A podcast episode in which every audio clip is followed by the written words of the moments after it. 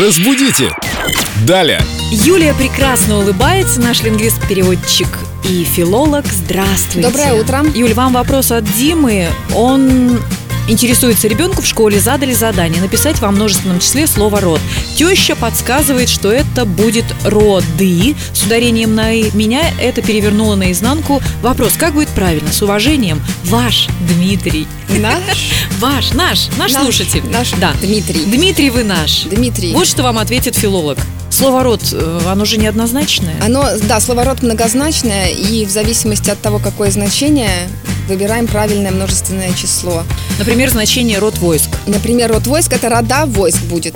Если у нас род в значении род племя, Так. да, старейшина рода, то это действительно будут роды. Роды, и теща запоминаем. ваша права. Права теща так. Теща умница с филологическим образованием или... э, Просто с- теща, поэтому Просто и права. интересуется. Да, и есть еще и роды. И роды не... Ироды вы имеете в виду?